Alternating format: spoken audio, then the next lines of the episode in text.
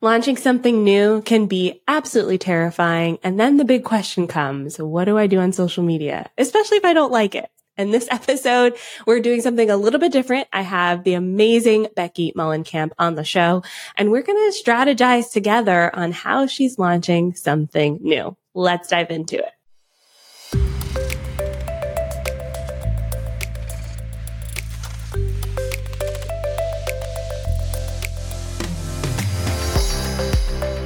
Welcome to the Savvy Social Podcast, the show that blends stories and strategies to help businesses create engaged and profitable online communities using the unique power of social media. And now, your host, Andrea Jones. Becky, welcome to the show. Hi, thanks for having me. I'm so excited for this. You have no idea. I am very excited as well because I just love geeking out about social media and chatting about it together. And obviously, I think you're brilliant as well. Um, so I want to cover all of the things, but let's start a little bit with what you do and your sentiment about social media. Um, I know that you have had this overwhelming feeling about social media and you you quit Facebook entirely. So let's talk a little bit about what brought you to today.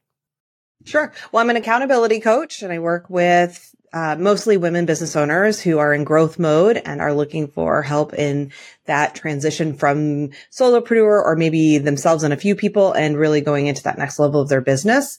And my experience with social media, I'm, I'm an old person. And so I've been on social media for a long time. And I believe I started on LinkedIn I don't really call that social media personally because it feels more like it's it's less social and more about just uh, business. But I started there and then Twitter is what changed everything for me. And I loved Twitter in the old days, in the like 09, 08, 09, 2010 days. In fact, I met my best friends through Twitter. I met all sorts of people through Twitter and I loved it until I didn't. I obviously was on Facebook. Um, it's fine. I liked it a little bit in the beginning. I'm with my husband because we reconnected on Facebook. So I am happy about having been there, but it really got um stressful for me because of all the politics and everything else happening. So by 2016, I was like, I need to leave this space. And Instagram, I'm on. It's okay.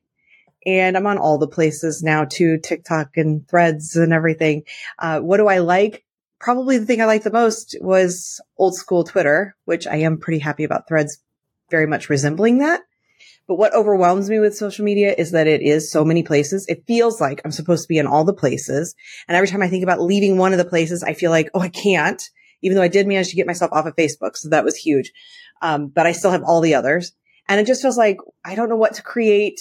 I feel like everything I do isn't cool there's me being vulnerable, but like, I just feel like whatever I'm doing isn't like, I'm not, I'm not funny. I'm not naturally witty. Like I can be kind of humorous, I guess, but I'm not a freaking comedian. I feel like you have to like be a comedian to be successful on TikTok and Twitter, or you have to have some gorgeous life to be successful on Instagram. And like, I just feel like I don't have any of it. And so when I go on, I feel like, what's the point? I can't measure up here and I'm not going to stand out. That's the big thing is like, how do I even stand out if I don't have some cool thing like that? And so then I just feel like not doing much of any of it.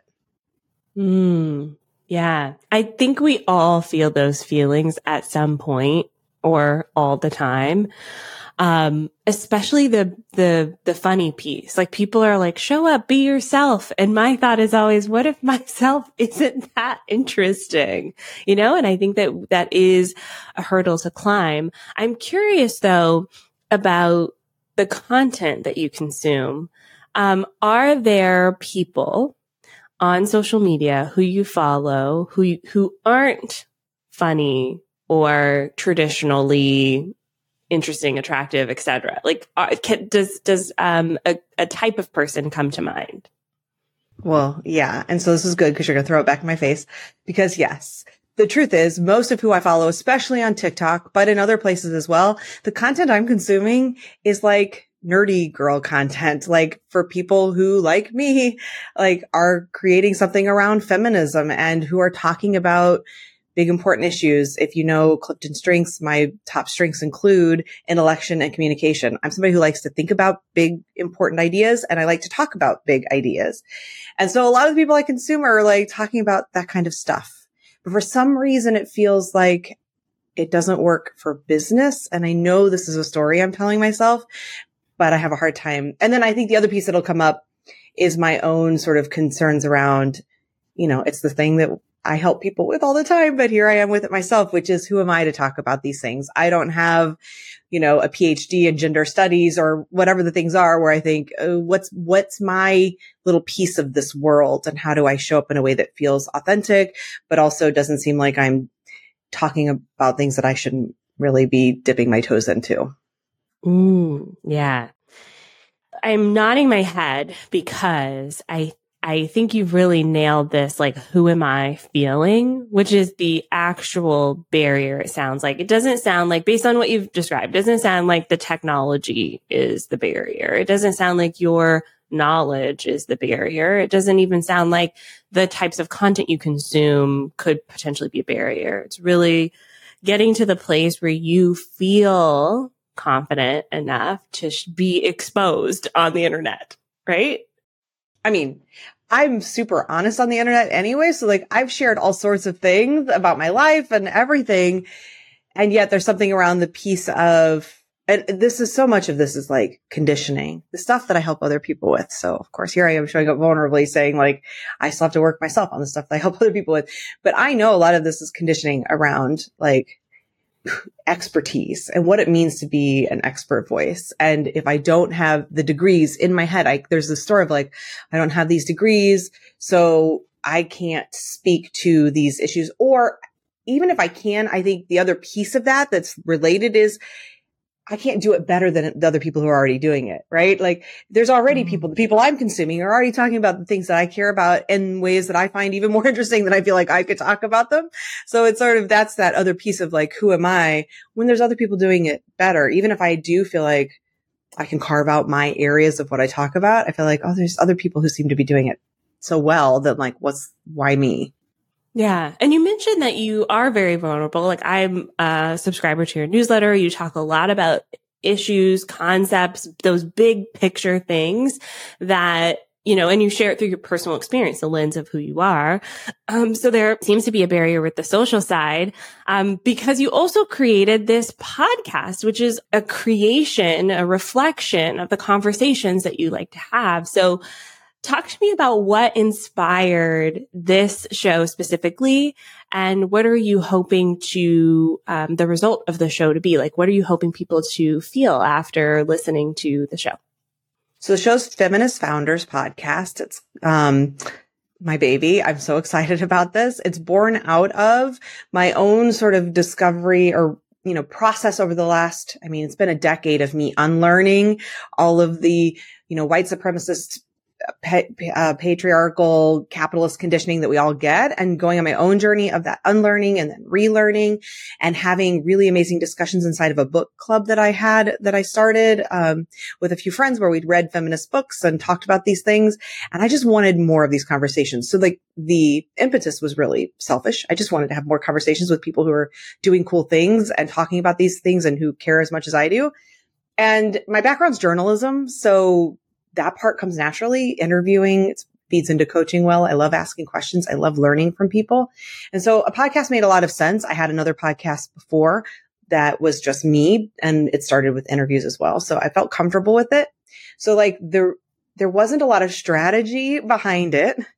However, the more I'm doing it, the more I'm realizing that in addition to wanting to uplift these other voices, the thing I'm most excited about is for people who are like me, who are trying to do business differently, who imagine a world where business can be part of the change for better.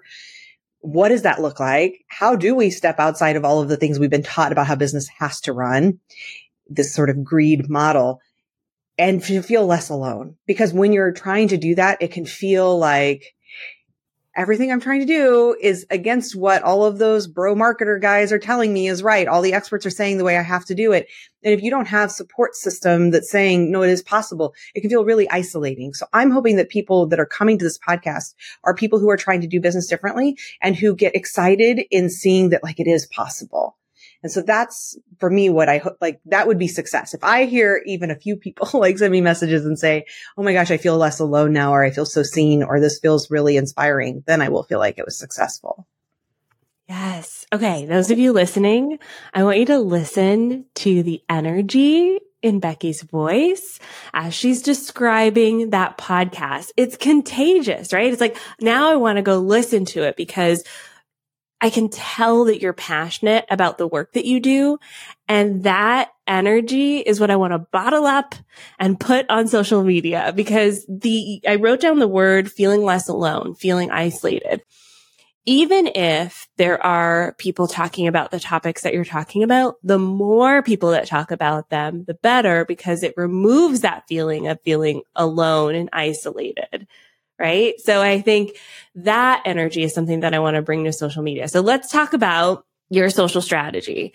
And I want to start with, you know, obviously we want to do this podcast but you mentioned in the green room before the show that you had this little decision moment between should I create separate social media accounts for the podcast or should it be under my personal brand?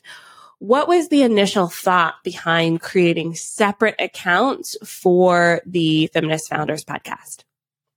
If I get really deeply honest and vulnerable, more than likely it was because I felt like, who am I? No one knows me. And they're not going to find it through that. They're not like, I'm, I'm not a name that they're going to recognize, right? I'm not like some big name that they're going to go search for.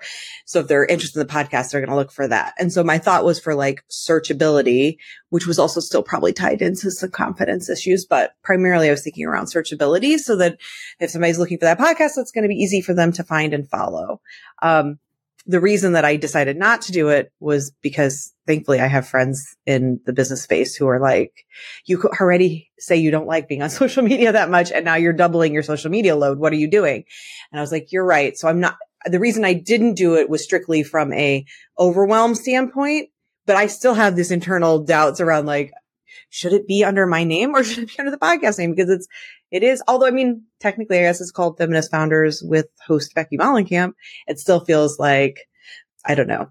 And, and there's also probably some outshining stuff that's happening. If you've ever read The Big Leap, which is one of my fundamental fears is this outshining thing. And it does probably feel a little bit like putting myself out there. And I don't want it to be just about me. It's about the mm. podcast and it's about the people I'm featuring.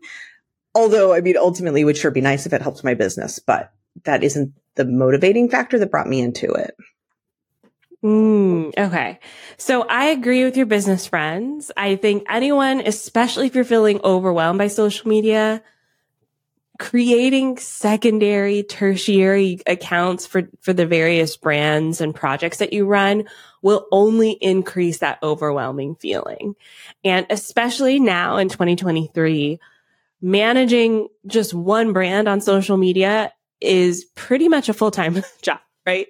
So as you mentioned, you have Instagram, we have TikTok, we have threads, we have YouTube, we have Twitter, LinkedIn, not even talking about Facebook, which you don't, you're not on there anymore. So it can, it can be a lot. And so then duplicating that process for the podcast can be challenging.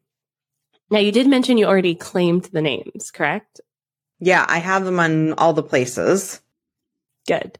So my recommendation is to um, use those as landing pages that point back to your personal brand. Um, so I have this for the Savvy Social podcast. If someone goes to Instagram, type Savvy Social podcast, you will find the account. It just has a picture of the cover art. I did a nine grid, like I split it into nine and that's my nine grid. It is a landing page. So if people happen to hear the podcast, not me, they go to Savvy Social Podcast, it still gets tagged all the time. People tag it in their stories and things like that. It's there, but it's inactive. It's very clear in the description that it's inactive. Like we don't update this account. Go follow the online Drea accounts to get all of the updates. Um, but it holds it there for you in case as things grow, you do get resources where you can manage that page separately. Let's say the show like blossoms into something amazing and, and popular and you have hundreds of thousands of listeners every month and you have a production assistant who's also posting now to that channel for you, you have it there. And also if a competitor comes along and tries to, to steal your idea, they can't steal that handle as well and, and um, do that. So how does that feel? Does that feel good? Yeah, that feels great. Also, I love that vision that you're holding for what's possible. So I'm going to let that wash over me. I'm going to go check out, obviously, what you're talking about on your Insta to be able to see that model and probably just steal it. yes, steal away. And I will say for those of you listening, I do have a template for this. It's $9. You can get it at onlinedrea.com slash grid. I'll put the link to that and to the Savvy Social Podcast Instagram in the um, show notes as well. So y'all can take a look. Um, all right. So we're going to take a quick break. And when we come back, we're going to dive into the entire launch plan for Feminist Founders Podcast. We'll be back soon. I'm so excited to officially invite you to my very first in person retreat happening in Niagara on the Lake, Ontario, Canada, November 3rd through 5th. So, this retreat was designed for established business owners who really need to get away from the hustle and bustle of everyday life. You're tired of sitting on Zoom for yet another meeting with your kid crying and hollering in the background, and you're ready to work on the big picture topics like we talk about in this podcast episode. You know, these topics are so important, and sometimes we do not carve out enough space to make important decisions in our business. And if that's you, this retreat is designed to help support you. So come join me November 3rd through 5th in Niagara on the Lake, Ontario, Canada. This hallmark picturesque town is perfect for hosting this retreat. It is all inclusive. Your room is included. All your food is included. We are going to have some amazing conversations, some facilitators, and it's just one of those places where you gotta be in the room. So check it out at savvysocialretreat.com. I'll see you there. And we're back. So now that we have solidified the Becky Mollenkamp brand is going to be the home for sharing the podcast, I want to talk a little bit about launching the show. So what date is the first episode coming out? The official launch is September 13th, though the way podcasting works, I'm going to be submitting things early. So hopefully there will be the trailer and maybe the first couple episodes out I'm hoping maybe even by like a week ahead of time. Um, but the official launch is September 13th. Okay. And have you thought at all about how you're going to celebrate this launch in your marketing? So I'll tell you the things I've thought of and you can tell me it. I've thought again, which will be representative of probably everything I've said, a lot about the external, but not so much me, like how I'm enlisting others. So I've been thinking through like having a street team or whatever, asking people to support the launch by mail, emailing their lists or sharing on their social media. And I'm creating resources to give to them for that. And I'm also thinking about having a live launch party maybe the week before the podcast launches, um, where I'm going to invite people into a Zoom room to celebrate all the guests that are coming, anyone who will come to be there. And because of the type of audience I'm working with, I think what will be fun is to do that as a networking event. So the first part will be celebrating the launch, but so that it doesn't feel just so like, just come and listen to me talk about my new thing make it something that benefits the people that are there as well. So the first part's me talking about the podcast and the second half is the networking piece. So I feel good about those components. The part where I'm feeling the most stressed is what do I do on my own social media and with my own, you know, messaging around this beyond just like throwing up a static, I don't know, just like a picture of the lo- logo art or the first guest or something. I don't know. I'm trying to think, especially for the things like the Instagram posts, okay, that seems simple enough. I can just throw up some pictures. But when I think about things like reels, if I was going to do that, although I rarely do, or um, Instagram stories or TikTok, especially. And then now with like threads showing up and what that might look like, where still people aren't wanting to be too promoty, but hopefully by then they will be. And then LinkedIn's also kind of like, I'm not, sh- that's probably where my ideal audience is, but it feels like a weird thing to promote there for some reason. So asking others to help, I've got down. Having a party to celebrate, I got down. What the hell I'm going to do? Not so much. Mm-hmm. Okay. Follow up questions. Um, do you have a plan already in place for your newsletter around that time? Like, how are you inviting people to participate in this uh, launch party, for example? Well, because Zoom, I don't have pay for webinar Zoom, so I can only have 100 people, which if a hundred people come, I will be over the moon ecstatic. But I'm going to think big and think that everyone I invite will want to be there because it's going to be this amazing networking event too. And I'm going to, so I'm going to be intentional about who I invite. I don't think I will send it to my home email list unless it becomes clear to me I won't have enough people because I've already identified about 150 people in my network that I want to invite and have it be an event that feels really purposeful and meaningful for them versus like, let me just throw it out to everyone and whoever comes, comes and they may or may not be a good fit for the networking angle.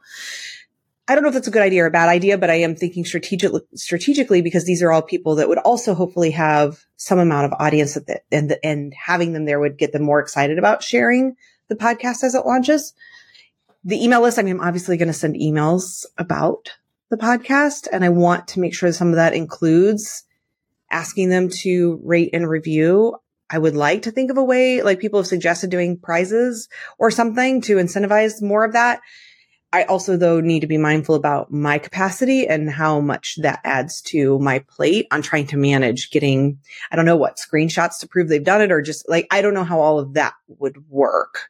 So I haven't really thought that part through. Yes. Okay. So I'm going to come back to the giveaways angle in a second. But do you often reflect what you say in your newsletter in your social posts, or do you consider them to be completely separate? I'm not very good at that. I know repurposing is really smart. and then I get in that little uh, story about like, oh, people are going to already have heard this, even though I know that's not entirely true because a lot of people are not in both the places or all the places. And also I'm, I never, I don't know. I don't know what it is. I have some block around like sharing all of that of like how, I don't know. My brain gets into this like, but what do I do with it? Like, how do I turn it into something? What should it be? Should it be like a story? Should it be a me talking? Should it be a graphic? I don't know. Again, it's probably, I don't know. I, for whatever reason, I haven't fully been able to figure out. I get very in my head about all of that. Mm-hmm. Do you think your skill set is stronger in writing or speaking? Well, major, my background's journalism, certainly writing is because even when I'm going to do speaking generally, unless it's really off the cuff like this, and I don't mind this kind of thing at all, but anything where I feel like I'm going to be, the attention will be on me and I feel like I should be prepared, I write it all first and then read it. Mm-hmm. Okay. So my suggestion is going to start first with your natural way that you like to share your thoughts with the world, which is written wor- words.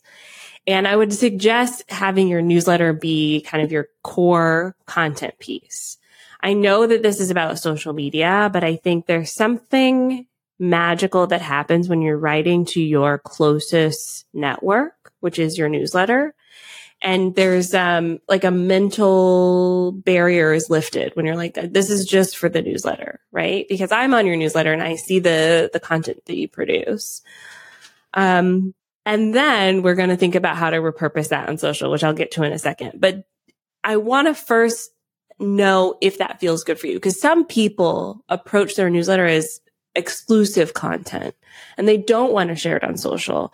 And some people, like I, when I write my newsletter, I know that's going to be social media content later. I just don't think about that later because it serves its purpose as newsletter first. Does that feel comfortable for you? I don't know if you want to go down this avenue, if I'm going to throw a whole big wrinkle in for you, which is that I have grown contemptuous. I've had contempt growing for my email list, which is a whole other bag of worms because I feel like I create content, create content, create content that people read. My open rates are 50%. That's really good. you know, half of the people on my email list are opening my emails and yet they don't buy from me. And that has developed some contempt that I don't want to feel. I don't want to feel that way. And so I've actually been thinking about moving to Substack in advance of this release because that way, what I feel like it's going to do for me is allow me to say, all right, I will continue to create free content but I'm going to really drastically re- reduce how much of that I'm giving away for free. And those people who are willing to pay me a cup of coffee, like five bucks a month, which is nothing, then I will pour, I will gladly pour into you. But I'm getting really like, I'm growing weary of pouring. And I think maybe this is part of social media too. Growing weary of pouring into people for free to feel them consuming, consuming. And then when I say, Hey, will you buy this thing from me? Even when it's something really inexpensive or even when it's not, it's like, no, And I don't want to feel that way. And so I've been thinking about moving to Substack. So I don't know if that creates a huge wrinkle or if you won't even go down this avenue. but that's where I'm at right now. And I'm thinking about doing that next month. I've been working on content for that. Yes. Okay. So I do consider Substack to have a lot of social elements to it. There's a, there's likes, there's comments, there's sharing. I know it's long form content and a lot of it is gated, but it to me is a lot like a social network. So I'm actually working on a podcast episode around the like social media 2.0, which is more private conversations at scale, more exclusive pockets of conversation, not necessarily everyone on the same platform at the same time.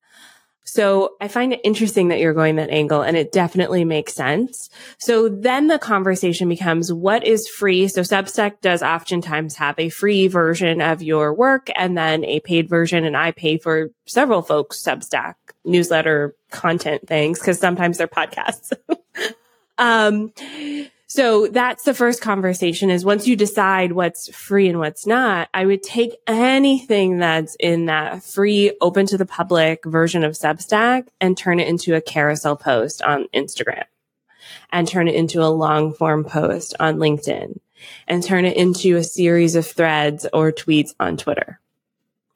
And it's the exact same thing, just elsewhere. And then the, the call to action is for more, sign up for my Substack. Okay. So this is kind of like a pre-launch period. If you're thinking about doing this next month, um, that's kind of like teasing out leading to Substack, which will, you'll obviously talk about the podcast there. Okay. Yeah. Cause I'm planning on doing once, once a month, you now get a message from me for free on Substack instead of what I've been trying to do, which is at least once a week and burning myself out. So then the people who want to pay get to have hear from me every week and they're going to get behind the scenes stuff. You know, they get all that extra stuff. Plus you're right. There's community within it. So they can talk to each other and I will be sharing more stuff about the podcast and all of that. But so there'll be free content once a month that is going to be very long form, as you mentioned. So hopefully that would be enough to be able to really pull from for the whole month on social media.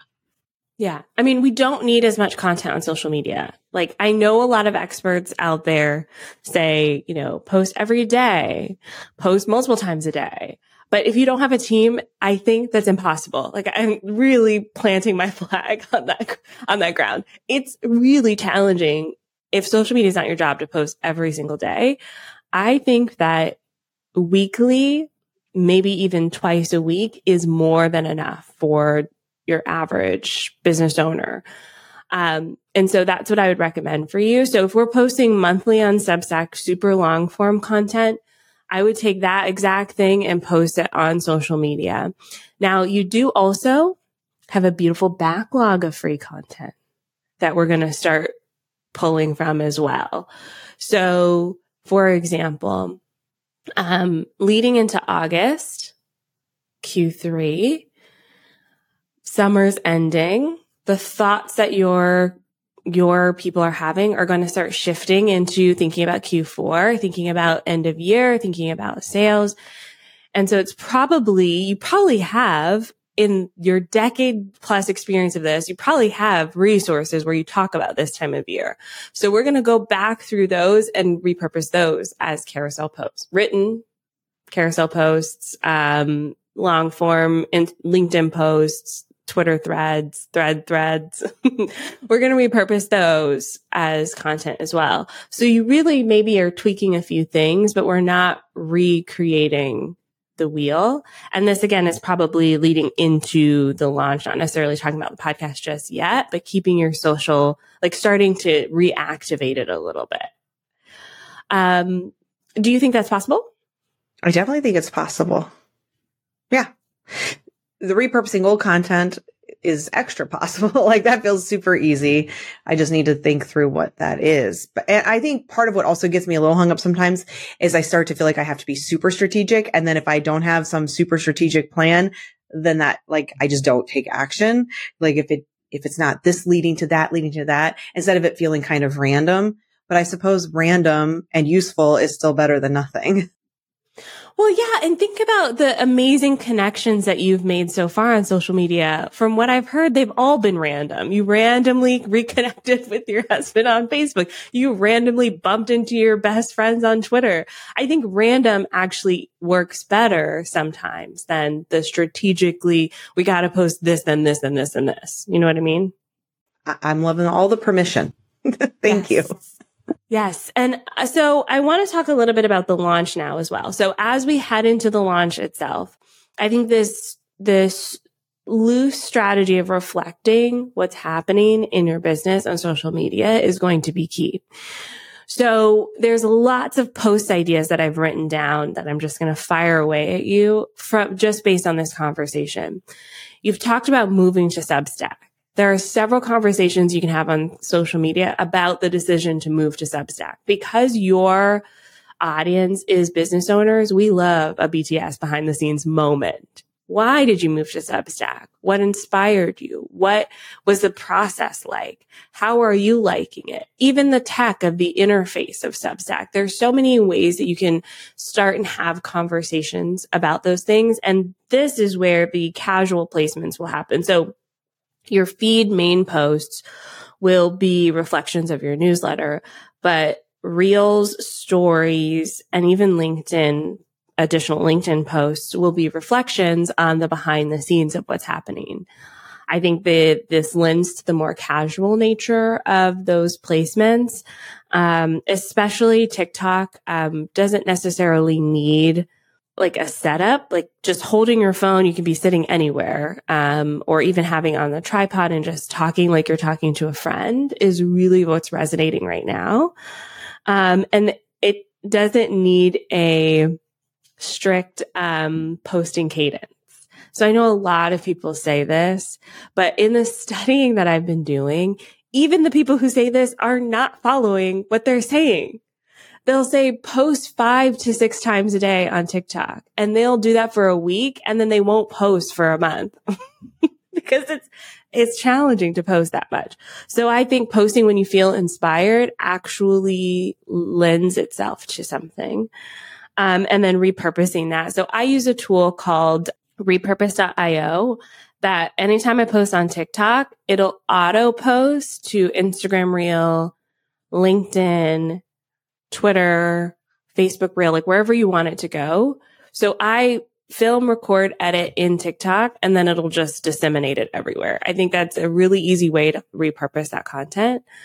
Um, and it doesn't necessarily need to be so strict as, you know, sign up for Substack, go listen to the podcast. This is really that conversation piece that you so love. It's starting those conversations, initiating curiosity and letting curiosity lead those people to your Substack, to your podcast. How does that feel? I love that.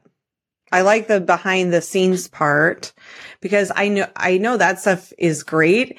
I think my journalism background sometimes gets in my way because with journalism background, I feel this need to have like to tell a story from start to finish and that I need to, I did a lot of service kind of journalism, which is like helping people figure something out. Right. And so I always feel like whatever I'm doing needs to be really, um, in service of something. Like I need to, by the end of it, I need to have summed it up with a little bow and given them a lesson.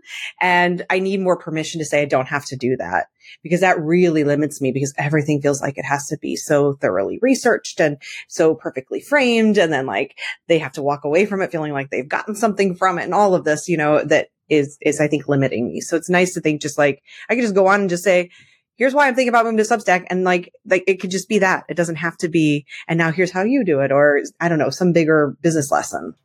Yes. Yes. My, um, one of my recent videos that did really well was literally me saying, I get ready every day in like three minutes. It's a hot mess of panic and I'm always, almost always late to my first meeting because of it. and then I just turn up my zoom filter so that it blurs out anything. anything that looks um, and it's just like the relatableness of this isn't leading to anywhere anything i'm not selling anything i'm just being a human on the internet i think oftentimes that's where connection points start and then people dive deeper into your world and get to know you more on your substack and in your repurposed content from there Okay. So launching the podcast specifically, I think you have this invite only Zoom party that could be really interesting to reflect some of the connections, conversations and feedback that happens there specifically. Um, I like the exclusivity of it. And I think it really encourages people to, um, want to be more in your world. So I would talk about it after the fact. So the week between the invite and the actual launch date, talk more about some of the conversations that you had there. And I think the, what I'm hearing from you is your assumption about social media content. I, I want your content to be more of a reflection of what you're already doing in your other marketing areas. I don't think you need to create new content specifically for social. Okay. That feels like, uh, challenging. I feel like I'm supposed to be creating something new. Uh, but I like the idea of not having to. So that feels good. Yeah. I think if you feel inspired to create something new, obviously we can create new things and there's ways to tie in like trending content or conversations that are happening on social into what you're doing. But I think this idea of every single post, every single thing on social media has to be new could be what's stopping you from creating on social. Yeah, I think that's part of it. I agree because it does feel like it's just a lot. So I think that is probably part of what's keeping me from it. Yes. Um, so the the the activity around the launch is going to be heavier than actually you know sharing the new episodes every week or every how are they weekly? How often are they releasing? I'm doing them seasons but it'll be weekly within the season. And then there'll be breaks in between the seasons. It'll be two seasons a year. Okay. So weekly during the season. To me that is um it's an easier reflection of what's happening in the show. Um, so leading up to the show is asking people to subscribe exactly how you would in your newsletter. And honestly, you're, you're already doing this, reaching out to personal connections. I think reflecting that on social media is an easy way to do that as well, just as you would talking to a friend. I don't know if it has to be as polished and, and buttoned up as you kind of uh, alluded to. Um, and I don't necessarily think it has to be nude content. Now, you mentioned as well posting, you know, just the episode artwork and asking people to subscribe. I do think being that blunt and clear is a good strategy. Here's the show. Here's where you go subscribe but also talking about the conversations you have in the show. So, um, there's a huge conversation right now about, you know, audiograms, pulling clips, audio clips from the show. Does this work? Does it not? I used to be a huge fan of all of the technology behind that, but I find that the amount of effort that it goes into creating an audiogram or similar isn't, it doesn't necessarily have the return on the time investment that we put into creating it. So when you talk about the show, however you talk about it elsewhere, I think is also how it goes on social media. So for example, um, I write a little blurb in my newsletter about the podcast. That's the same thing that goes on social media. Okay. So it's, I'm working once to put it two ways. Um, another thing that one of my clients does is she is a talker. She loves talking. So when new episodes comes out, she takes her phone, records and says, okay, this is what's happening this week on the show. Go listen to the podcast. Okay. So you can, you can still frame it in a certain way. Like, um, are you thinking about this? Are you wondering about this? Well, today on the podcast, this is what we talked about. Here's how you go listen it to it. Um, do any of those styles resonate with how you want to share the episode, the specific episodes as they're being released? I actually started creating because Canva now with the way they allow you to put video in and create video stuff, it actually makes it really not so hard to do little clips from the show. So I've started making little clips from the show. I'm pulling out two or three from each episode that are just interesting little tidbits that I find interesting anyway, um, of the guest talking about something. And I'm going to share those. So I've started that process. Um, but I like the idea of me doing some maybe far more informal reflecting each week. Well, I have to think maybe I just need to record that stuff now to do later because as I'm editing it, I'm listening to it, but they're going to be, I'm editing in advance. So they'll be coming out some of the months after I've had the conversation and edited. so maybe I just need to make those, like do those reflections now, just take some video of myself as I'm editing and be like, here's what I got from this conversation or here's some cool things that came out of this. And then I'll have that ready. Mm-hmm. Yes. Love it. And are the canvas um, that you're editing, are they Instagram reel size? Well, I was doing them for Instagram stories. Is that the same as reels? I don't even know. Yes. okay, then yes. So should I do them as stories? Should I do them as reels and then share them to my stories? Yes. Okay. So here's the thing about reels, TikTok, um, those placements is that they're discoverable placements. So while I love stories, it is definitely more intimate and people have to already find you, know you to consume the stories. Posting an interesting clip from the show into a reel increases the chances of someone discovering it. So finding it f- for the first time. Um, when testing this with our clients, we have found to have some sort of movement moving background around it. They have these stock videos have worked really well. Um, as, as well as pairing it with, um, like one of the sounds that Instagram recommends, um, and like just turning the volume down so that your clip still has prominence, um, audio wise has worked really well. Um, and then it's the value of the content at that point that works well. So if it's an easy lift for you, I'm excited to actually see the end product put put together. And I'm recording video because I'm going to be putting the podcast on YouTube as well. I'm testing with that because I've never done it, but they say to do that. And so I have video clips that I'm putting into that would be going. So be like, it'll be the person speaking and me nodding my head mostly. But so it, I hope that counts for the video, right? Like if it's the people speaking. Okay, good. Yes.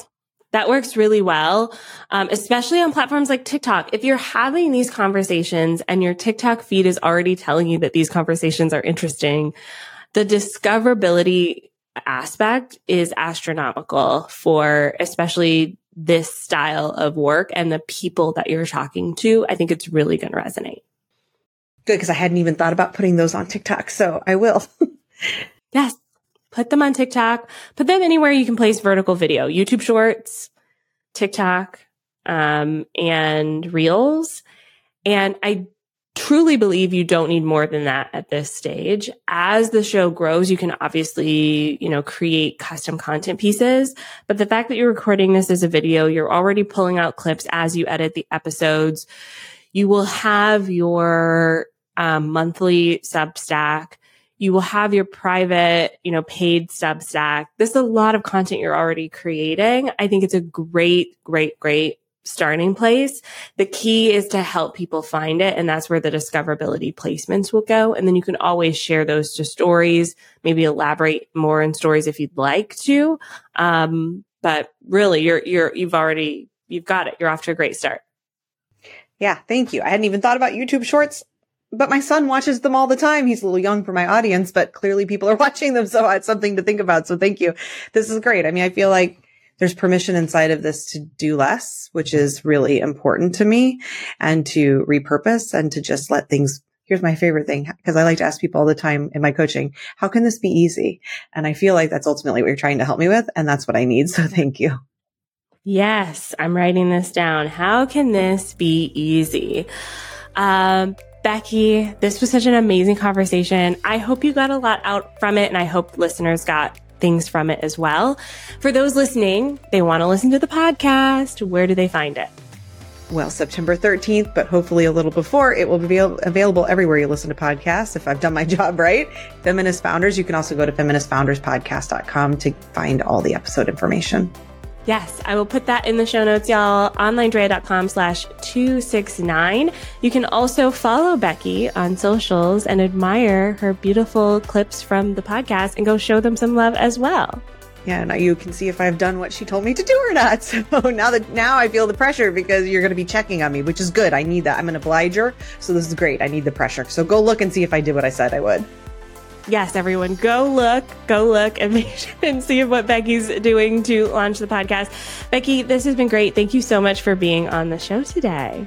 Thank you for having me. This was really helpful for me, hopefully, for everyone. Hey, awesome, awesome. And thank you, dear listener, for listening to another episode. Make sure you go rate us on Apple Podcasts and Spotify, keeps us in the top 100 marketing podcasts. And I'll be back with another episode very soon. Bye for now.